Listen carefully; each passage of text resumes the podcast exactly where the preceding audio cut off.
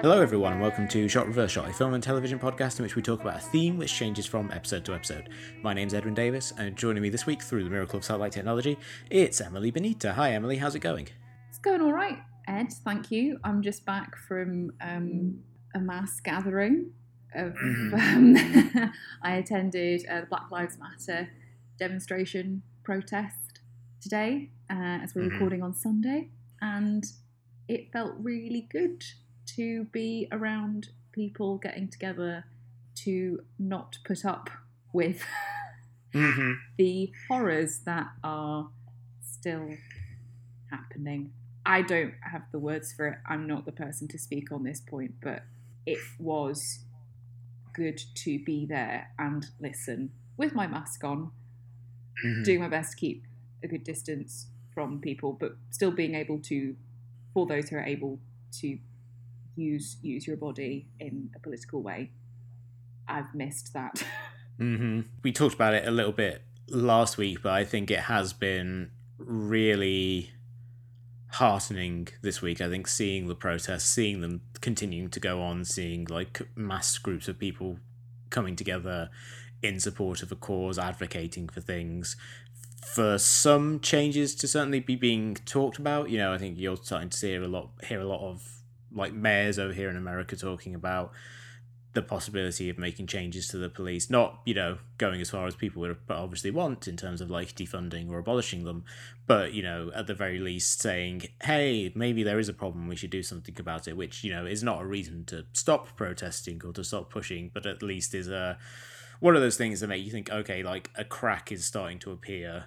You know, let's kind of let's kind of like press on and do more, which is is nice to see. You know, like that slight give and people not being mollified, at least so far, by those kind of like half measures. exactly. There's no half measures aren't good enough. Mm, and it was something that was brought to me in terms of understanding that finally that being not racist is not enough you have to be ac- Mm. actively anti-racist and the unlearning and having having finally having like a better education than the very colonial one that I was being sent to private school mm, it's just a certain standard of education. It doesn't mean that it's better or it teaches you to be a good person or aware of what's happening in the world. And it's something that I feel like I was certainly edging on, or more that this is like thematically part of it when uh, we were had our favorite actors episode not that long ago, Ed, and I realized why is no why is this just a list of white people? mm, yeah. and it just goes to show I, I always need to be doing better and doing more and there are so many different fronts to fight this on because systemic racism is insidious and everywhere Mm, whilst i don't think going to a protest or watching a documentary is going to solve things it won't it needs to be consistent and across as many fronts Mm. as, as e- each of us possibly can um, and i'm still not good at talking about this Yeah, I think everyone's everyone is kind of like learn. Well, not everyone. All white people are learning as they go along. Like, I, I was all going to of say, our lot ed. Yes, are kind of people who maybe haven't had to think about this stuff because it's never been something that's necessarily impinged upon your life before because you've got tremendous privilege uh are having to kind of like learn about this this stuff you know on the fly and trying to listen to more to, to black voices to listen to people who've been you know in in the in the fight for a long time and yeah like they say like you, you, you're getting better at it but it's a lot to kind of like take on in a sh- in a fairly short period of time. But you know, like every, I, I like I like to think that everyone is trying to do a little better, and and like you say, we're all kind of dealing with a lot of conditioning and education, which even like like in terms of your point about like it's not just about not being racist. I was just thinking now about you know my education. I studied history at university. I was obviously a student of history throughout you know my entire life, pretty much, and just thinking now how I in my kind of like education clearly came up in that period where they were not in Britain at least. You know, they're not teaching that the um, empire was good anymore. Like they're not sitting around being like, oh yes, all this kind of like we controlled a third of the world and it was all wonderful or whatever, you know, great glorious thing. But also they're just kind of not talking about it anymore mm. kind of which is not an improvement like you you actually actively need to be kind of like yes the british waged a centuries long campaign of white supremacy against the people of the world and res- resulted in the slaughters of millions and also we stole all their stuff and put them in our museums yeah. like that kind of seems like it should probably be the baseline of British education, mm. as opposed to what it is now, which is uh, okay. There's the Tudors, and then World War One, and the rest of it's kind of you know you can read it on your own time. Uh, and we'll we'll teach you about World War Two many times because uh, that was a good one for us. Speaking of colonialism, Ed, you know what else um, was a major, um, I, I use export in heavy air quotes here, um, mm-hmm. the gender binary. Mm. And guess who's been spouting TERF nonsense yet again? That's right, we all thought there was enough going on, but no, someone's alarm went off and decided now is the time for mm. me mm-hmm. to chat shit about about trans people. Yes, it's the it's the witch school lady, and she's at it again. Mm-hmm. And I feel like we just need to point that out because we can both just be uh, very flumped about it and and move on because it's not up. You know, trans rights are not up for debate. yeah, exactly. There's there's plenty of people online who are pointing out how completely stupid she is on this stuff and how she's just spouting hateful enough hateful stuff without provocation as well which is the craziest thing yeah. like um parker molloy was kind of detailing uh, this this this rant that J.K. Rowling went on and pointing out that she started from an article which referred to uh, you basically says you know people who menstruate and a- acting as if that article was trying to pretend that women weren't a word or women didn't exist and then if you read the article like women and girl are used like a hundred times. it's just like every every time it was more just about trying to use inclusive language to refer to the fact that you know cis women aren't the only people who menstruate. You know, there's a there's a lot of people who menstruate, and a lot of and, a lot of cis women don't menstruate for a variety well, yes. of reasons, and that doesn't yes. take away their womanhood. Like exactly. So there is. It was very much just being set off by nothing to do with trans women at all. Even the article itself isn't about trans women. But yeah, it, so it's just a it's just a ridiculous thing that she's been set off in the middle of all this other stuff just to spout anti-trans stuff. So if people want to read lots of people very intelligently taking her to task for it, then you know there's plenty of it on Twitter. So uh, so yeah, so we'll move on from that. so uh, what have you been up to culturally this week? Well, Ed, uh, speaking of direct action, I watched Big Fat Liar mm-hmm. for the first yep. time. Interesting. Did not go where I thought it was going to go. In the the and spoilers for a film that's several several years old. The end halcyonic point, which is not dissimilar from Hollywood, which I was kind of raving about the hot messness of it a while back. We have a film directed by an Asian American man written by a white woman, but yeah. progressive, mm. unfortunately, incremental. Um, and I'm not trying to put myself out of uh, a potential writing job in the future. Written and produced, sorry, written and produced, multi hyphenate threat uh, by a woman, story by a child, and uh, featuring two two black leads uh, under a, a, studio run by a black studio head. Like, oh my god, I was not. Um, turns out if you just remove Paul Giamatti everything's better. Um, and that was kind of the uh, it it managed to be the sort of level of uh, radicalization and allyship that my brain my brain needed. Um, and I've been watching a lot of 24 Hours in A and E, uh, which is a UK fact ents factual entertainment um, documentary series that has been on Channel 4 for several years. Um, and I cannot get enough of it at the moment because I think it is me trying to look for the helpers. Because in these times, even though, particularly in the UK, there's a lot of lip service for key workers, particularly those who work in medicine and care, we can't see them. I mean, the the fortune you're fortunate if you don't see them, right? But there's something maybe in the Mr. Rogers adage of trying to look for the helpers where I am watching these people and this series is just so incredibly well made because it gives people the chance to tell their stories and it's such a beautiful portrait of you know everyone's got a story and everyone is vulnerable and Mm. these are the people who are there for you in the worst moments of your life and yeah you'd think that particularly as someone who feels they can watch a lot of disturbing footage and again not be not affected by it but be able to witness it um, Mm. apart from surgery i seem to have upped my upped my tolerance for injury detail by watching it and yeah there's been a fair bit of that but then also um, most importantly uh, this week wanting to re-educate myself.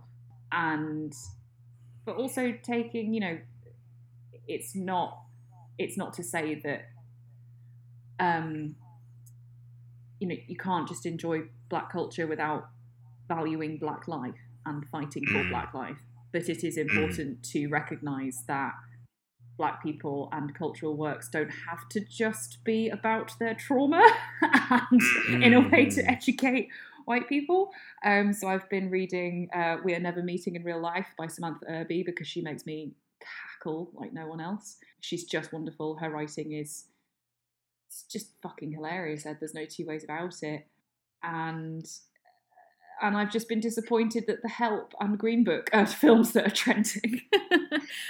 Yeah, uh, people at my work put together a a PowerPoint which was like you know think things that you can do to help in you know the current situation, which was a list of like charitable organizations that you can donate to and bail funds and all this sort of stuff. And like I thought, oh, that's wonderful. But then there was a section on like movies and I was like, as soon as I looked at that, I was like, oh no, you've put Green Book on there. Just kind of like, oh, you were doing so well until until you went for the most white savory of white savior savior movies in recent memory. For me, in terms of culture this week, on a similar kind of uh, trip of wanting to watch things that are fun, but also have a kind of like it's nice to see the established order get its key, teeth kicked in a little bit uh, uh, trend.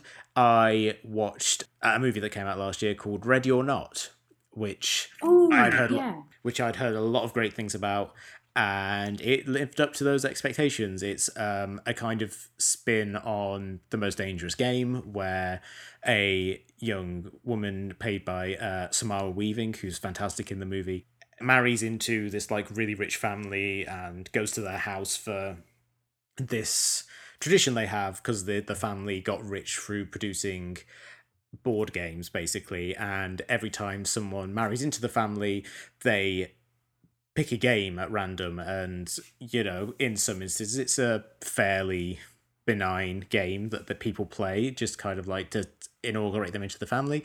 Sometimes they play a game of hide and seek and what hide and seek involves in this uh, context is the newlywed being hunted down and then sacrificed.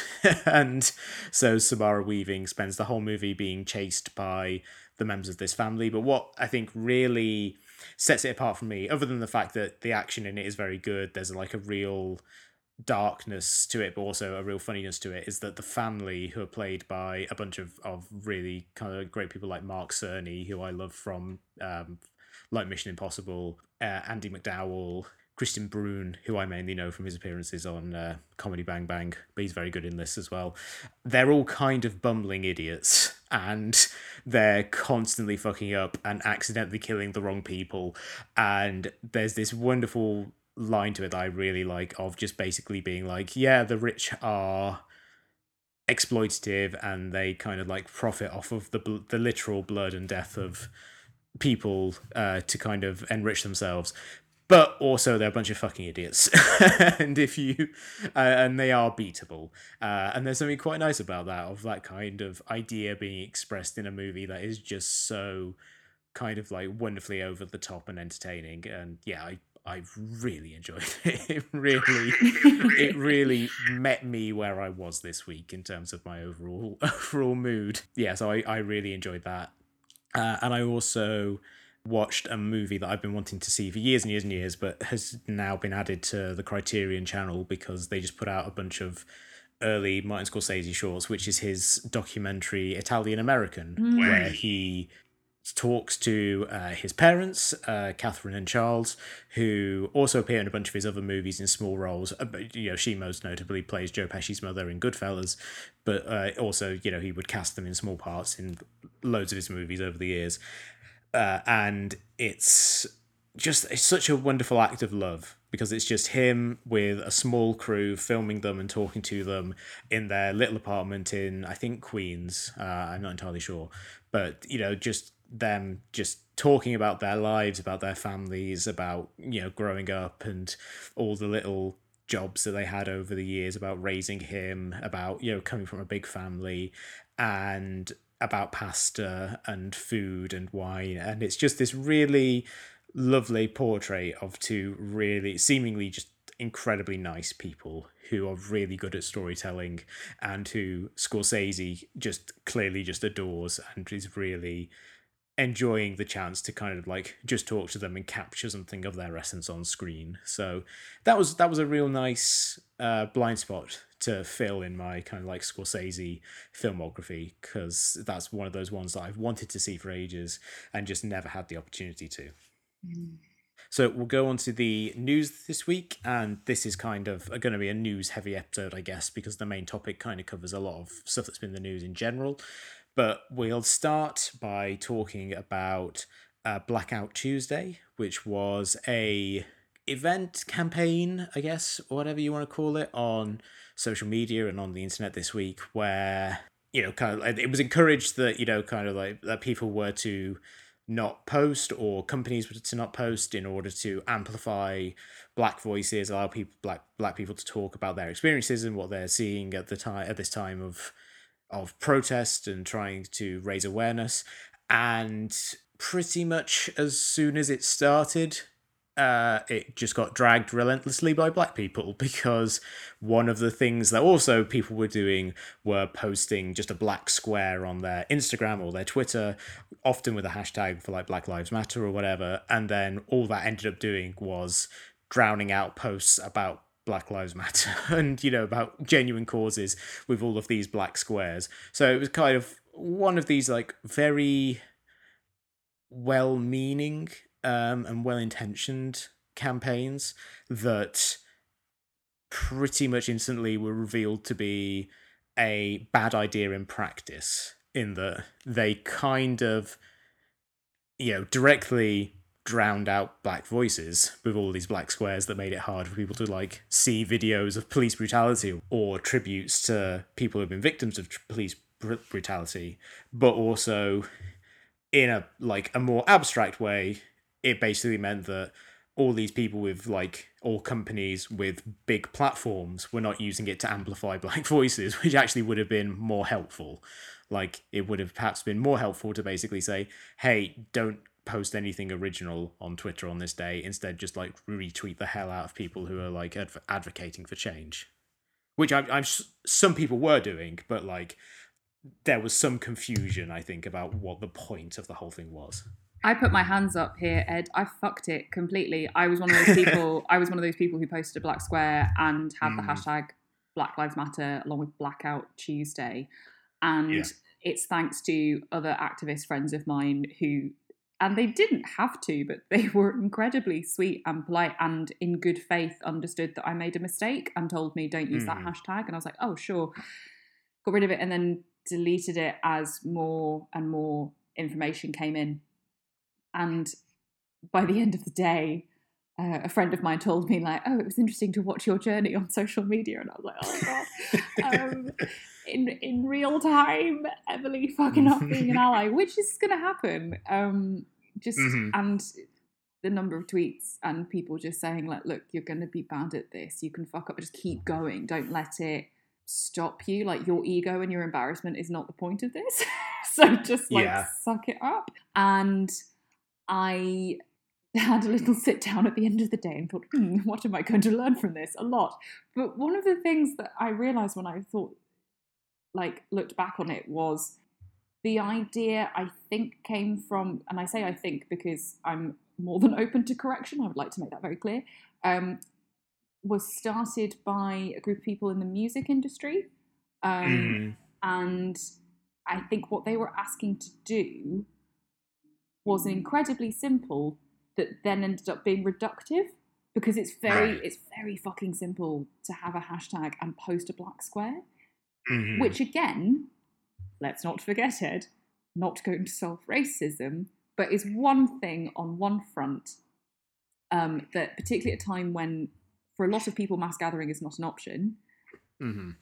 it was quite powerful to see to scroll through instagram and the majority of people it was black square black square black square Mm-hmm. So in terms of almost like a vigil kind of action and as an yeah. as an aesthetic representation, there could have been a benefit to it, but basically what happened is we blocked the pipes.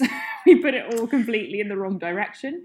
Um, and I think being submuted or using your platform to elevate other people and to ensure that information about donations and information about things being on the ground and the front line is really important and I thought through my head, like my thinking process, and I didn't think that my square was going to do anything. I didn't realize that all of us together could basically demonstrate and for it to have any effect. And the problem is with these things, it always seems to be that the effect goes in the least, the you know, the last place you want it to happen. Mm-hmm. Because I thought, wow, that was actually a mass movement. It it fucked up. Like we we fucked up and by we, I hope it's clear who I mean by now. um, but it did show me like, oh fuck, I didn't realize it was it was a new awareness of how powerful social media could be if we yeah. used it correctly, um, mm. and understanding what the Black Lives Matter hashtag actually is about. It's really important, and I think Black Lives Matter in particular because it's about the organization of movements and mm. Black Lives Matter is different from Me Too because, as far as I understand it, Black Lives Matter organized through that hashtag. Mm-hmm. And it was, yeah, and, and that's it. If you ask people to do something very simple and essentially performative, very easy. Um, mm. And that's it. It's not, I hope it's a big learning curve point for all of us because again i think the context of the pandemic means that these things do have more attention on them. Yeah. So as long as we can all go i put my mm-hmm. hands up i fucked up i'm sorry i'll do better and not be like oh why aren't you forgiving me for this thing that you, you know? There are better things to do basically. Yeah i think you're right in, in terms of like you know visually on Instagram all of the black squares and everything like it it it it makes sense if you push it put it in terms of like you know in in 2012 when there were all of the protests against um SOPA and PIPA uh, PIPA? How do you pronounce it? The um stop internet online piracy act which was the act that was going to be passed through Congress that would have had like an immensely detrimental effect on the internet in general and like but was intended to you know kind of like curb online piracy but everyone said would have all of these like horribly disastrous side effects. And the kind of way in which a lot of websites protested that was they just like went offline for 24 hours to basically say this is what the internet will be like if the SOPA and PIPA pass and this you can see like okay they're going for the same effect of being like oh my god you know look at all of these kind of like black squares. Look at the way in which they are altering your daily experience of the internet. And you think you know it's kind of trying to make a statement when instead of like stopping information from going which are what those protests in 2012 were about it's that you should really be making it easier for the internet for the information to get out there really. So like it was like it's one of those things again like i say well intentioned but ultimately uh, a little counterproductive. Obviously hasn't stopped the broader movement or the protests or anything like that. It's just one of those like you say it's, it's a good learning experience i think for a lot of allies and potential allies, people who want to do better and are looking for something to do that they are able, like you say, that they are able to do when so many people are trapped in their own homes. Mm.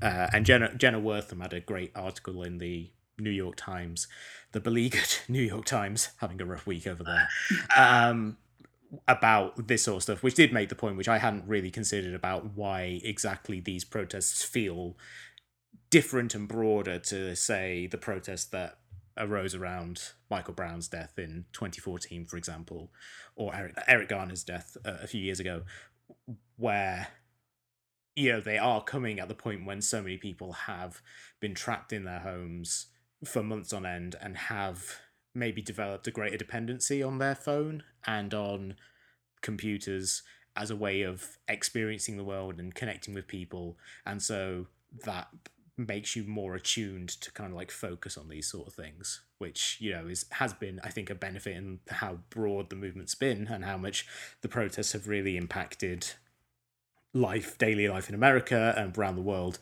but yeah i think it, it does like, like you say it, it shows how powerful social media can be and how easy it can be to kind of like trip up also ed this uh, this week saw the inaugural pride issue of the hollywood reporter Mm. Um, and it had, uh, which was kind of, it, it's pitched as the 50 most powerful LGBTQ people in Hollywood. And I'm still a bit like, I don't know how I feel about these kinds of lists. And no one's numbered, right? It's mm. not like a most influential people kind of rank. It's not ranked.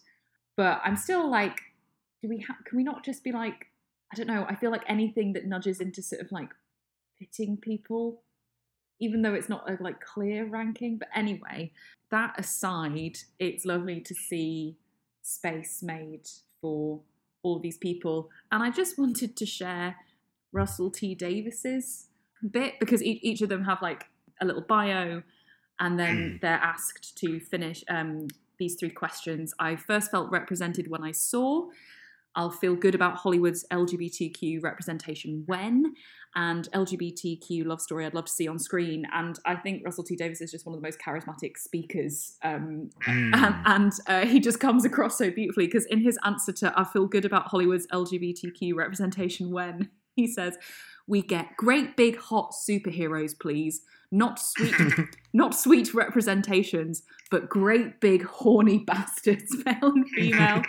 so I am all for more representation uh, through great big horny bastards. And then uh, his response to LGBTQ story I'd love to see on screen all of them.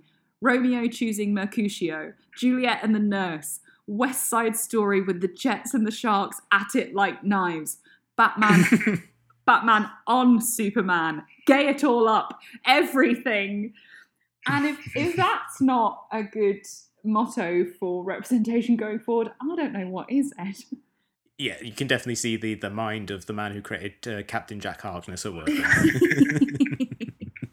so we'll go on to the main topic this week, which, like I said at the start, is kind of just an extension of the news because we wanted to talk about, if I can uh, paraphrase Charlie Kelly in "It's Always Sunny in Philadelphia." Can we talk about the brands? I've been dying to talk to you about the brands. um, because yes, the brands the brands have been at it again in this past week, you know, obviously as the protests about the death of George Floyd and about police brutality in general in America and worldwide have kind of like spread a lot of big companies and a lot of famous people have felt like they need to weigh in on it and you and i have i think been following this sort of thing because it's you know it's something we're interested in the way in which these big corporations that control so much of the public space and about who occupy a frankly ludicrous amount of power in the world are reacting to kind of like social movements, social change, and we wanted to kind of like discuss some of the instances of that, the ways in which some of them I think have been a little bit uh, clumsy. Some of them have been outright hypocritical. Yeah. But you know, what are the what's the kind of like the value of these sort of things? So I think to kick us off, I want to talk about possibly my favorite example of a brand kind of really trying to get in on the you know, kind of like advocating for change and supporting Black Lives Matter, which was uh, Grindr, the gay dating app, which put out a message saying about support about Black Lives Matter, and then at the end, kind of casually was like, "And by the way, we're removing our ethnicity filter from our app." and I remember I saw that. I think that was I saw that shared in my feed by uh, Adam J. Musa of Eater, who I think was very was like very funny about it, uh, kind of like making fun of it as this kind of like great step forward for like diver for, for representation or whatever. Um, but it, the main thing about it being like for you know straight people like me who don't use Grindr suddenly being like wait they had an ethnicity filter Yeah. it was like a really weird thing where on the one hand you think oh they're stepping up to the plate it's really nice and you're kind of like wow that seems like you were really bending over backwards to coddle the racists on your app So, looking at film in particular, Hmm. I think what really became a kind of touch point for a lot of this was John Boyega, all all Yeah. round uh, good lad, Mhm. who fucking hates racists, um, and I so do I. I have not ever been in a Star Wars film, Ed. I don't know if you know about this What? about me, and he was like brilliant and used his uh, charisma and ability to project. Yes, he had a megaphone to help, but I think it's mainly um, acting techniques there to be vocal and present and visible at Black Lives Matter protests in London, and Hmm. said, understandably, like, I may not have a career after this, but I don't care.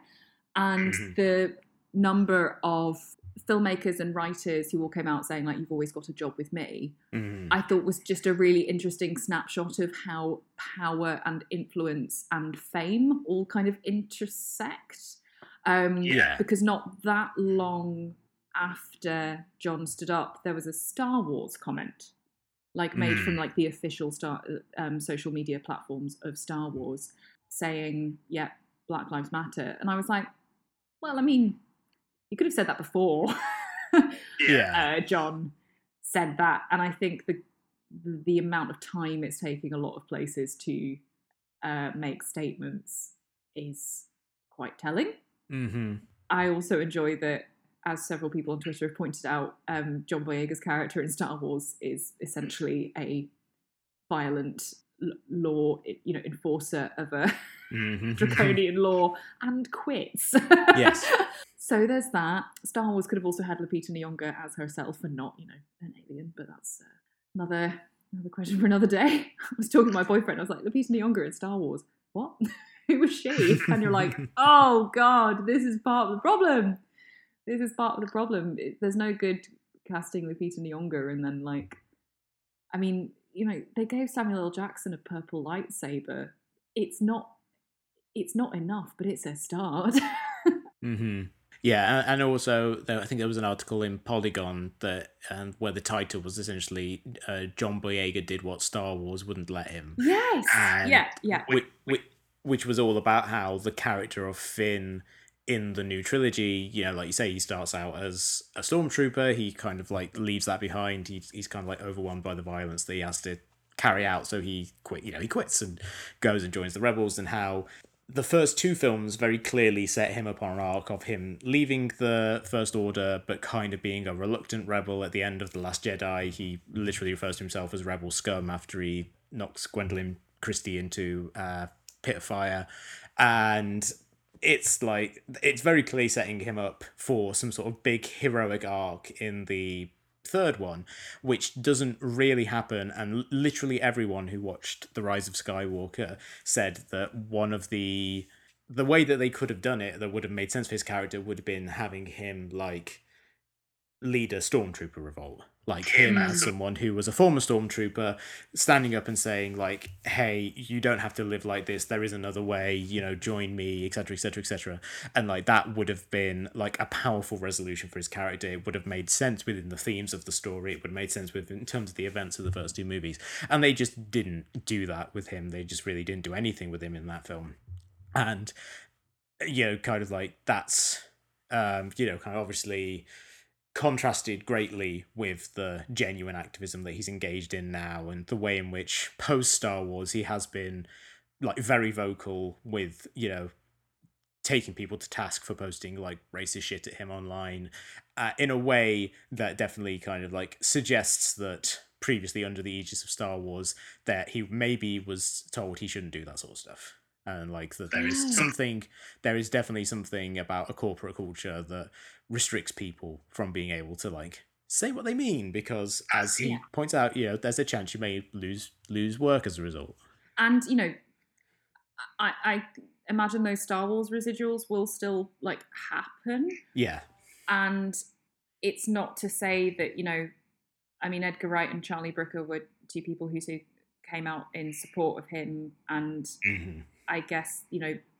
that's a sort of allyship that can happen but charlie brooker and edgar wright still aren't the one writing the checks and commissioning and greenlighting things um No. so and this that isn't to criticize them that's just to because they did the right thing there i believe Mm. that it just shows how rotten the power structure is. And in terms of like, whilst we're on the subject of Star Wars, uh, Oscar Isaac in this kind of last press junket because he was kind of like, well, I'm sort of free and I can basically say what I want now, um, Mhm, mhm. and him and him being more forthcoming in terms of how much he wished that Poe and Finn could have a big screen love story. Yeah. And got really on board with the Twitter being, you know, um, Twitter and the internet being very, very much shipping uh, the two of them, um, and to make that canon and to make that explicit rather than just all of the tantalising glances that we were treated to on the way. Mhm. Um, and also, where the fuck was Star Wars on their social media platforms when Kelly Marie Tran was getting the most horrific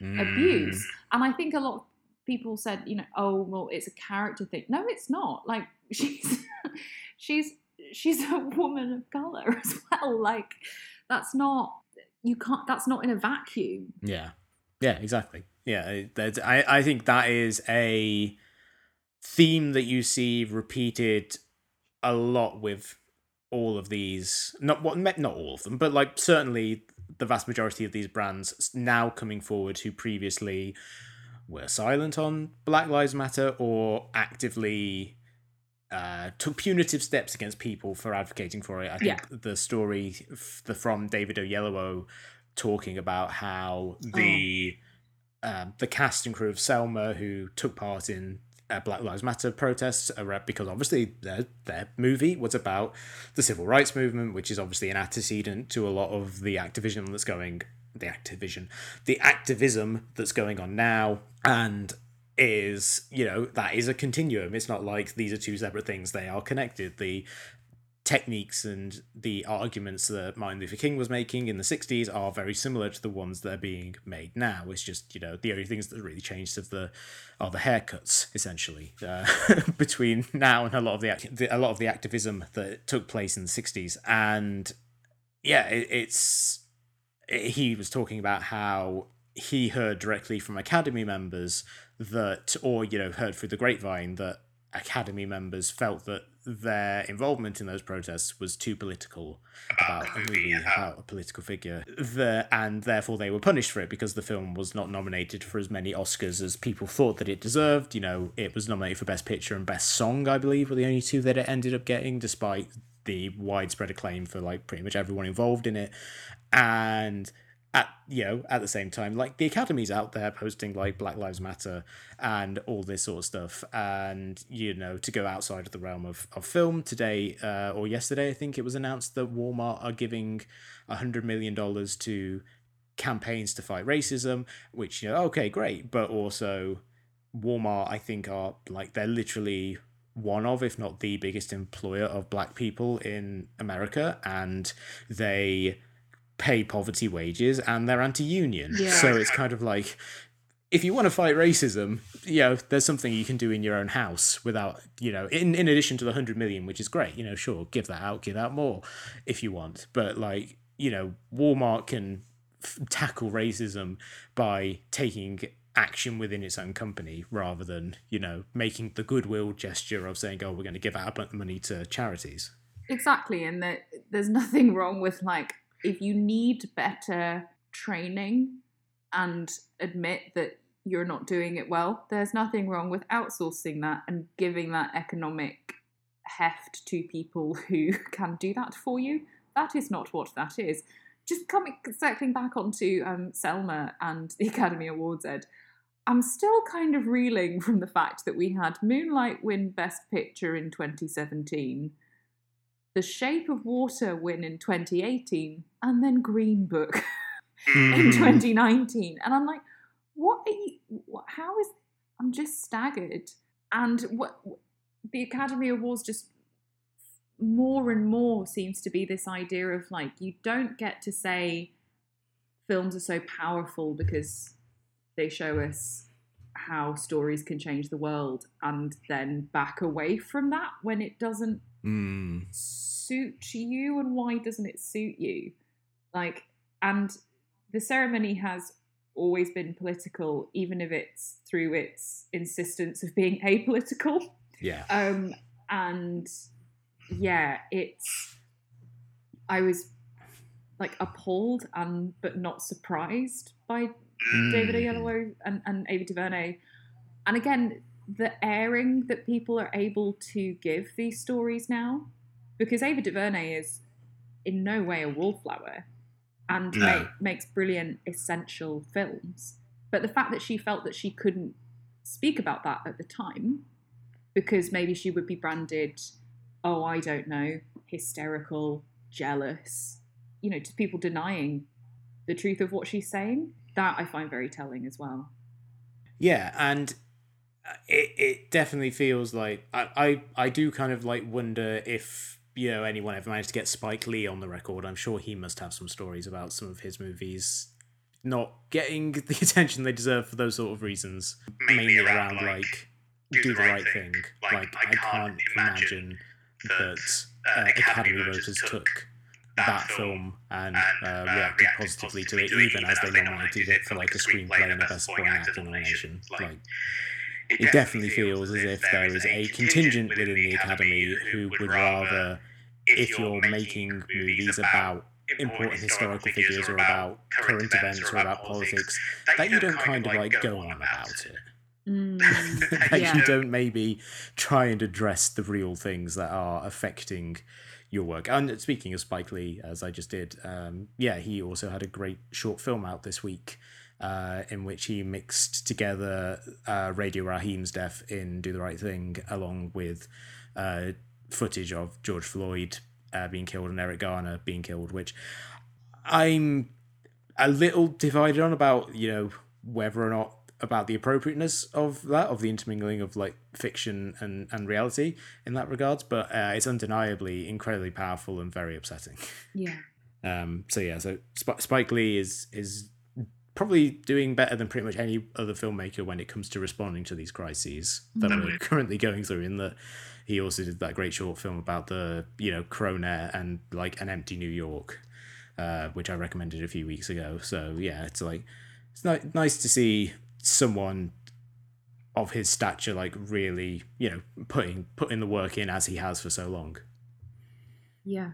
although as uh, I think Miriam Bale pointed out, it still makes it does make BlacKkKlansman seem weird in comparison, in the sense of like you know he's he's done all this great activism over the years, and then uh, he made a movie that arguably is very pro cop, and certainly a lot of people at the time said that it seemed very pro cop at a time when even even in 2018 people weren't that weren't that keen on cops. Mm, hmm and again also in terms of if we're talking about like hypocrisy around the uh, black lives matter uh, movement and the way that different companies have handled it over the year over the years. Uh, l'oreal uh, Oh, had a particularly infamous uh, example of this where you know they tweeted out oh black lives matter and you know all of this sort of stuff.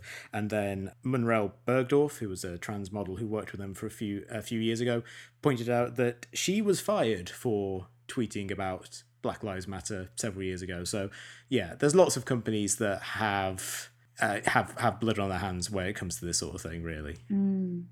I think it's interesting because it also shows how embarrassing a lot of any kind of brand presence on social media is. mm-hmm. And the awkwardness and the.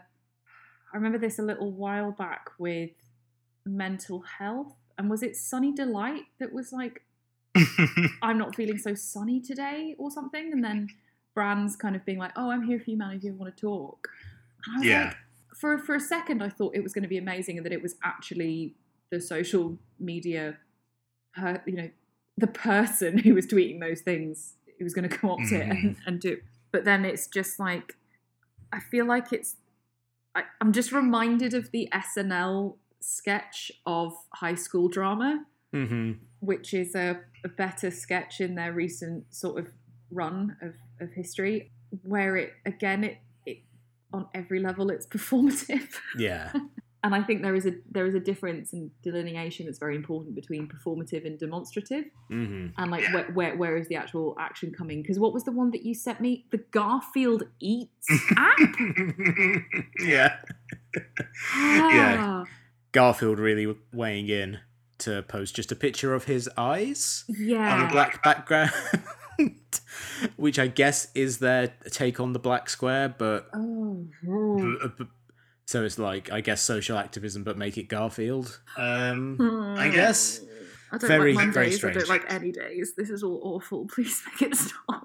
it's it's it's not as bad as the the serial that like commemorated like 9-11 by just like posting like their mascot. No it was it was uh, pearl harbor. It was like where it was like a, a, a- a mascot is just like a giant o holding a flag and just kind of like smiling. And they were like just like we remember pearl harbor. It's kind of like god you could at least have made him look sad. Like you know it's not quite on those that level of tone deafness.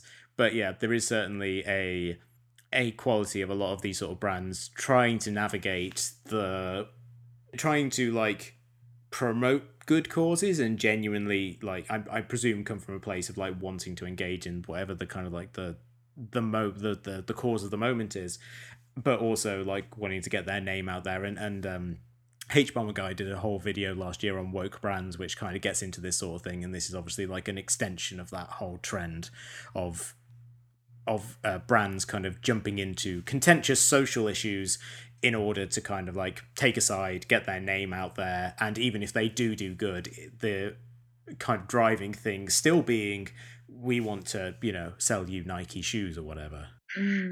Uh, yeah, so like even if some good comes out of it, it's hard not to separate it from the kind of like disturbing kind of like grinding of gears of capitalism that's kind of underpinning a lot of these accounts and the things that they're doing. Even though I think in this instance, in the, the terms of the number of companies that have actually pledged money and donated, it feels like some of them are taking more demonstrable action, even though it's very much of the abstract. We're throwing money at the problem. We're Mhm. not going to maybe try and fix it ourselves. Again, the Walmart example, Nike also kind of have a problem with this in that, you know, they are a company that have like very exploitative labor practices, which Mhm. is it fuels kind of like racism and inequality in its own way.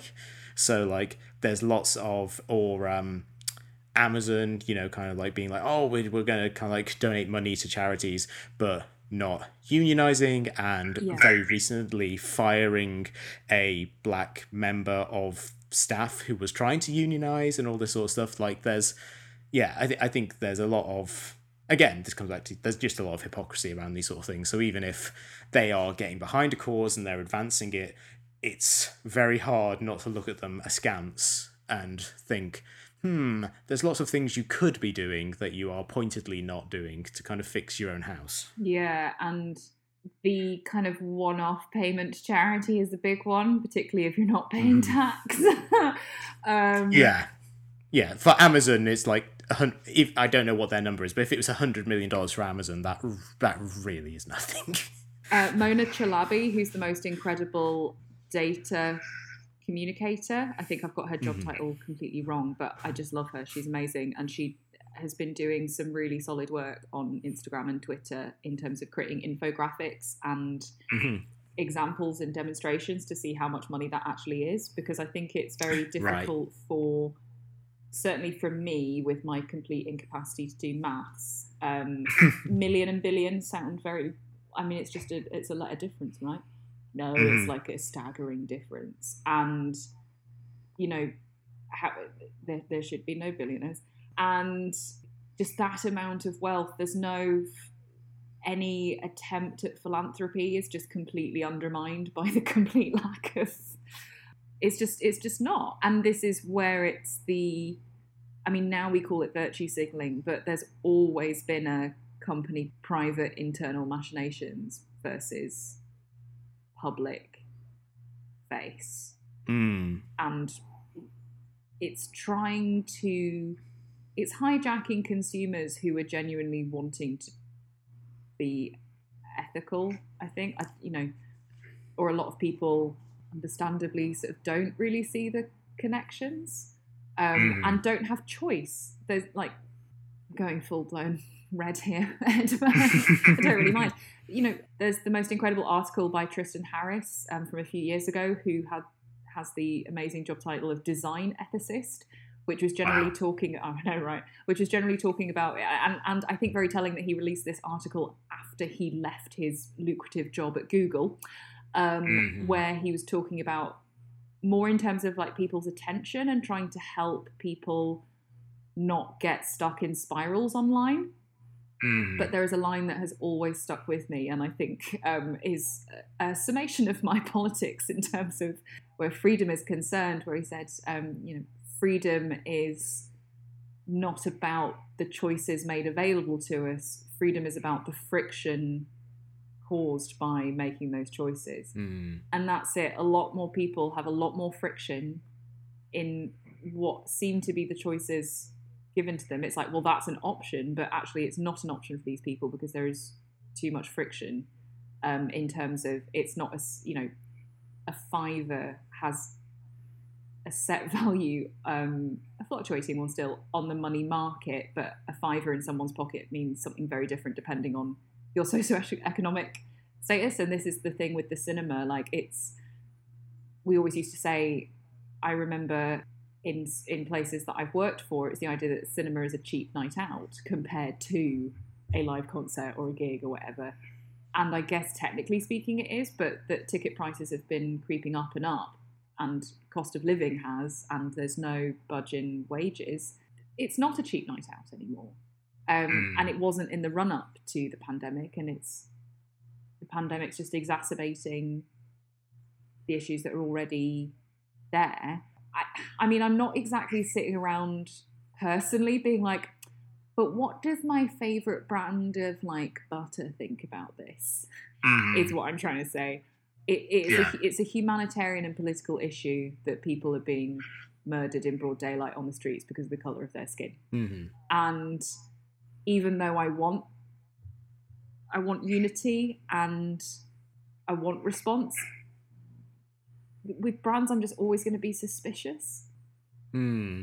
For me, I think that the only value, other than you know, like oh great, these chari- charities will get like more money they wouldn't have got, and that's great, and good work will be done with that the value in something like this, where you are seeing so many companies jump onto a cause like Black Lives Matter, a campaign, a movement like that, that previously was considered so toxic that people were fired for supporting it or people were punished for supporting it, is valuable as an indicator of where society is moving on that cause. So, in and of itself, mm. yeah brands posting a hashtag and posting a you know like their logo Garfield eyes over the words Black Lives Matter, that stuff doesn't really have an impact in much of a material way. But as you know, if you if you're thinking, okay, these are people who are you know fairly savvy business people. Their job is to try and see which way the wind is blowing and to go with it. If they are seeing that the broader winds of change are moving in that direction and they want to be on board with it, that has to be considered something of a positive. But in and of itself, it's not. it's more just kind of a data point in like the the broader sense of like look at how many people are on the streets look at how many people are talking about this look at how many people are engaging and want change yeah. and that that that is the positive thing and the brands being on board is like more of kind of like a thing that is kind of like oh a kind of like a comforting thing is that makes you think okay a lot of the people who would rather usually you don't think about politics are on board with this thing. So maybe they have decided this is too big of a thing for us to get in the way of. Mm. It's up to us to keep the pressure on.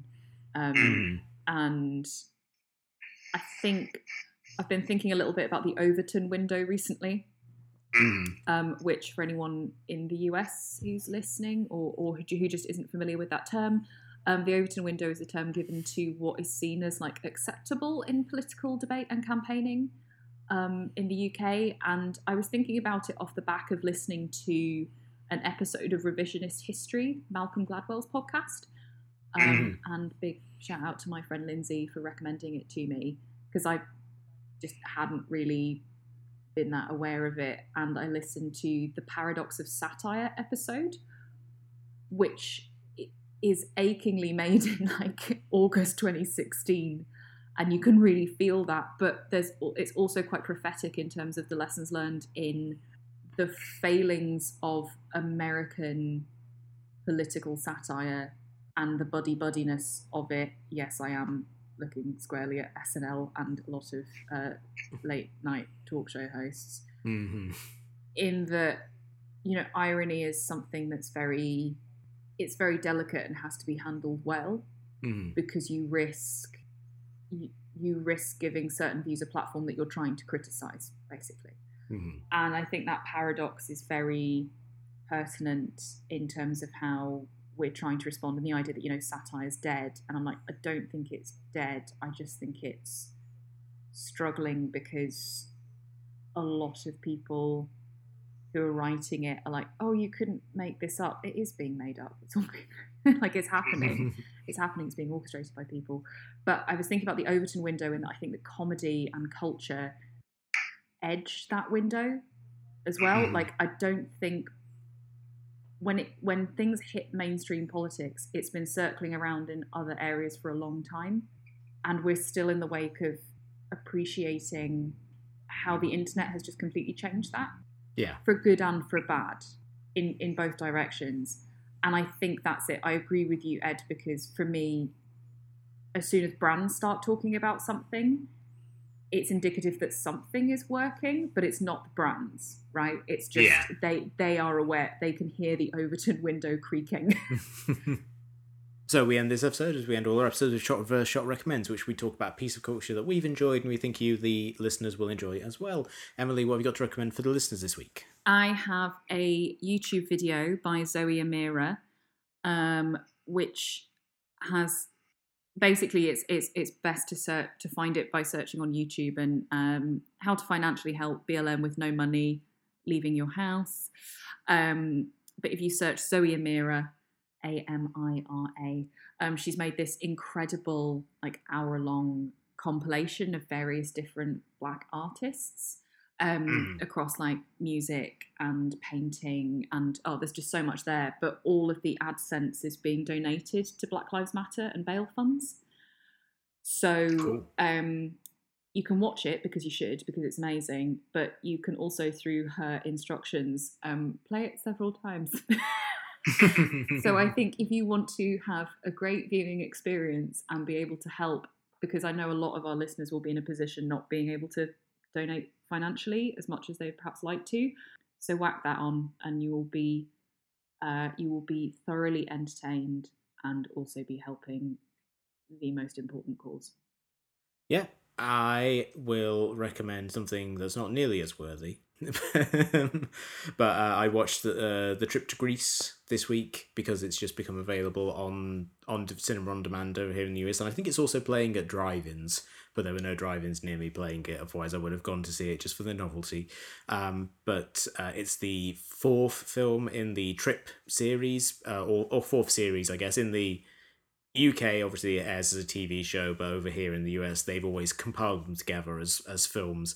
Um, so that's the version I watched, and I think it's a really sweet finale, if indeed it is the last time they make one of these, which is very much about the passage of time, about mortality, about aging, about how fundamentally kind of desperate and pathetic uh, the Steve Coogan and Rob Brydon characters are uh, at this point, in that they're kind of like how petty their rivalries are, certainly in the face of genuine kind of like tragedies in their own life or broader kind of like political things. You know, one of the things that happens very early on in their journey where they're retracing Odysseus's uh, journey home is they kind of arrive in Greece and uh, they encounter a man who uh, had worked with Coogan on the Michael Witt- Michael Winterbottom's previous movie Greed, um, who uh, is there to work with refugees. So there's this very much this real kind of sense of like, uh, you know, like we can't just pretend these uh, films are just kind of like ah ha ha happy, you know, kind of going around doing impressions, having food, you know, when they are taking place in countries that have you know kind of seen the brunt of the refugee crisis and there's just kind of like a melancholy to the whole thing and a sadness to the whole thing that I think really puts a nice capper on the whole story of, of what they've done over the four series slash films, particularly in terms of the question of what the relationship between Brydon and Coogan ultimately means, you know, when they are faced with like genuine crises in their own lives. So I, I it's still super funny, you know, like all of their bits together are, are really entertaining and they have such an easy rapport and it's really funny watching them crack each other up. But at its core, I think there is something really kind of dark and melancholy that really uh, enriches this film and also some of the the previous films as well. If you've enjoyed this episode of the show, then please subscribe to us on iTunes, Stitcher, Player FM, Spotify, all the usual places. Rate us, review us, and recommend us to your friends. It's the best way to help us grow our audience. You can also find us on Facebook and Twitter, where we are at SRS underscore podcast. We'll be back next time with something entirely different. But until then, it's goodbye from me. And it's goodbye from me. Gay it all up. Everything.